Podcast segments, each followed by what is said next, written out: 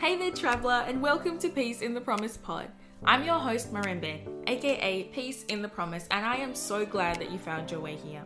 It's my hope that through the sharing of my many tales and stories of roads traveled, you may come to know that you are not alone in this walk, and that peace truly is attainable right now, whether you are in the wilderness or in the land of promise.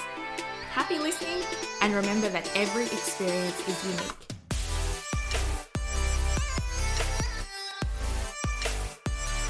Alright, hello, hello, hello, guys, and welcome to another episode of Peace in the Promise Pod. I am Marembe, I am your host, and guys, I'm feeling really good today. I'm feeling funky fresh. I have just made an Uber Eats delivery order.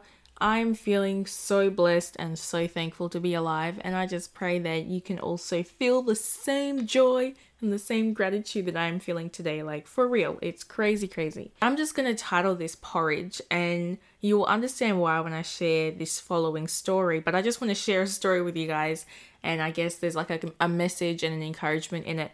Um, but long story short, when I was pregnant with my firstborn, um, my mom, my mom-in-law, she was like, um, she would always say, oh, you know what, you need to make porridge, you need to make maize maize porridge and you know you need to drink it and it will really help with your milk supply and all of that stuff. And then she would always say you know you're not gonna have porridge but me i'm like i don't i'm not keen on porridge. I mean like i don't hate it but i just i don't know i didn't really i don't know i just didn't really drink it. And i was just like no i don't want to have porridge. I don't want to have porridge so we just kind of had a running joke, like whenever I would go to their house, I think like mum and dad, they'd be like, "No, you're going to have porridge. You're going to make you drink porridge," and I'd be like, "No, I'm not having porridge. you can't make me."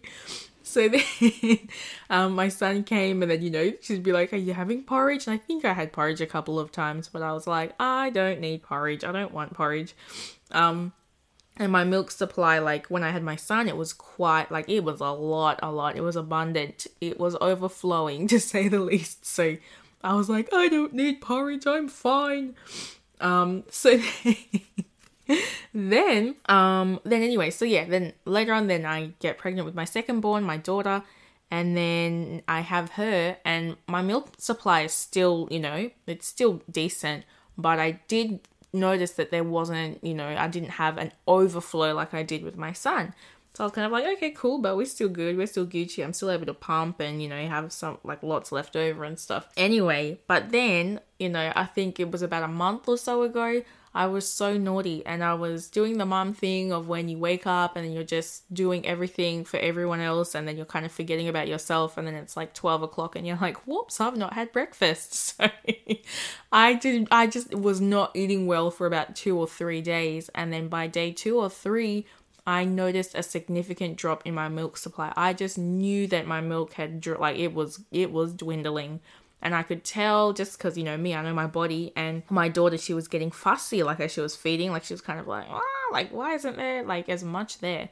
And I was freaking out. I was like, man, no, this has never happened to me before. I've always had so much milk. Why is the milk gone? And then I knew because I hadn't been eating well and I was so, I was freaking out because I was like, I don't want to wean her yet. I don't want to give her formula or anything like that. So I was, I was, I was, I was not in a good way. I was so upset. I was telling my husband, I was like,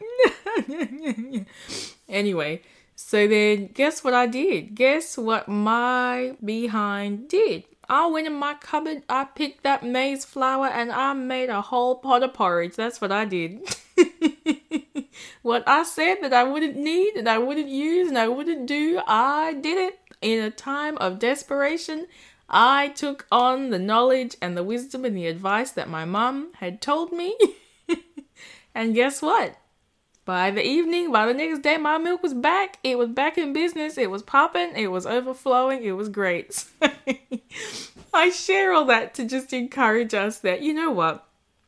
It is hard to receive advice at times. You know, that one, it, you know, that might not be a drastic story. It was more of a funny one, but let's just be real. Like sometimes it's it's hard to receive advice and we don't like it because it's like what do you mean? Why do you why are you telling me something that i already know? Or why are you telling me something that i don't need? Or why are you telling me something that doesn't apply to me?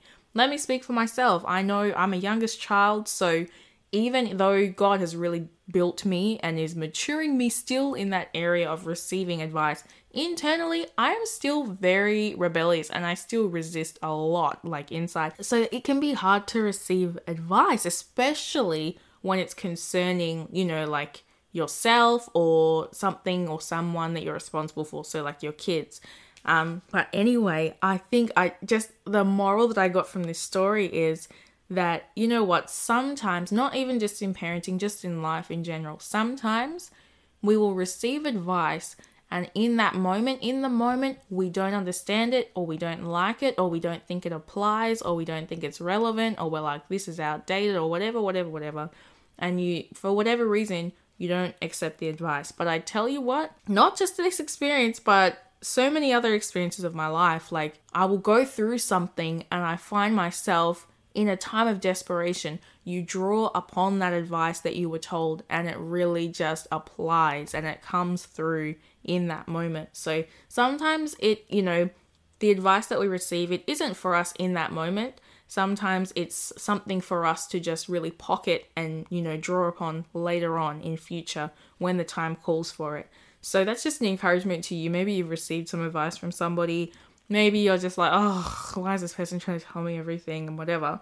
But like, you know what? Like, yeah, fair enough. We're grown people. You don't have to accept everyone's advice. And, you know, I guess we shouldn't because not everybody has the greatest advice or motives. But I tell you what, some things it's it's worth putting a little tab on it or just like, you know, maybe just putting it in your pocket, in your back pocket and just seeing like you know what maybe this will actually come in handy one day. You don't understand it now but in time you will. And i have seen that happen in my own life and it continues to happen in my own life over and over and over again. So that's just a little encouragement for us. And just in addition to that i think it's so important that we do have that community um kind of mindset i think we can often get stuck in that mindset of like no one needs to tell me anything I'll just figure it out myself. I don't need help. I don't need anyone.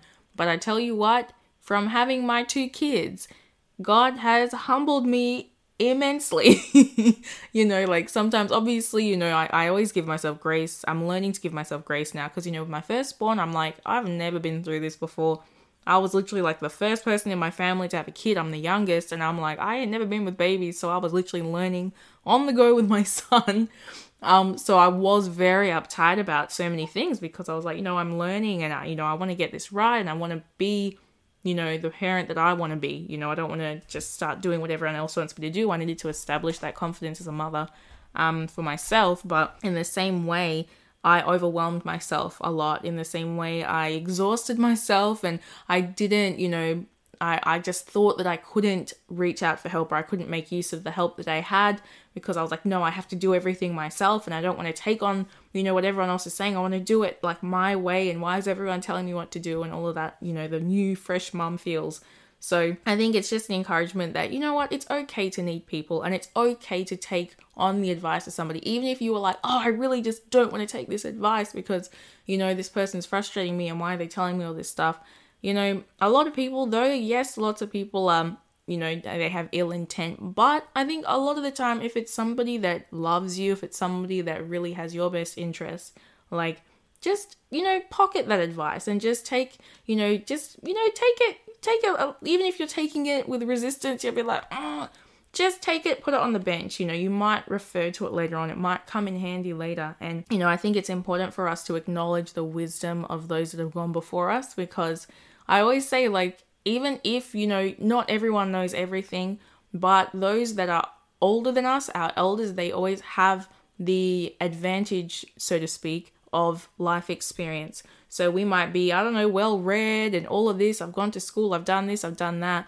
But those who have come before us, they will always have the advantage of having life experience. It doesn't mean that we are any less valuable or that we can't think of things on our own. No, but I've something I've learned, especially in my parenting and receiving the wisdom and advice from my mum and my mum-in-law, like you know, they always have the advantage of life experience. So whether they've tried something one way and it didn't work, so they're giving you the advice from that, or they've tried something and it worked for them and they're giving you the advice of that. It might not work for you, but hey, it might. So you might as well pocket it because we're all trying to get as much help as we can in this parenting season. Am I right? Can I get an amen? Yes, amen. but anyway, that's literally all I was going to share today. It's just a quick encouragement that, like, you know, don't forsake the advice of your elders and even like your friends and those that really love you.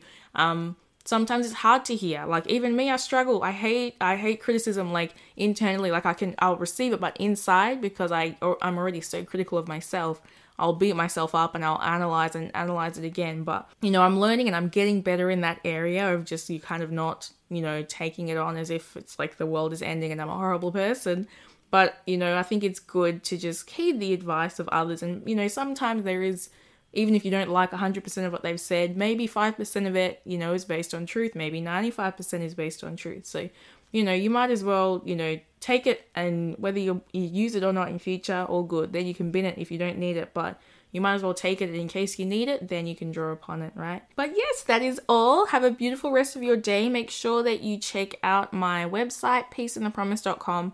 Uh, check out my Instagram, which is peaceinthepromise.hq and check out my Facebook, which is Peace in the Promise, and also my YouTube, which is the same name. And yeah, be encouraged. It's a great day to be alive. It is an amazing day to live and thrive, regardless of whether you are in the wilderness or in the promised land. There is still purpose in you, right? When something is buried, it's not dead. When that when a seed is buried, rather, it's not dead.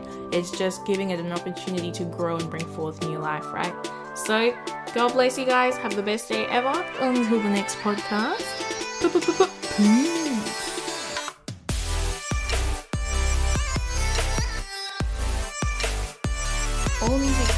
sourced from Ikson Music.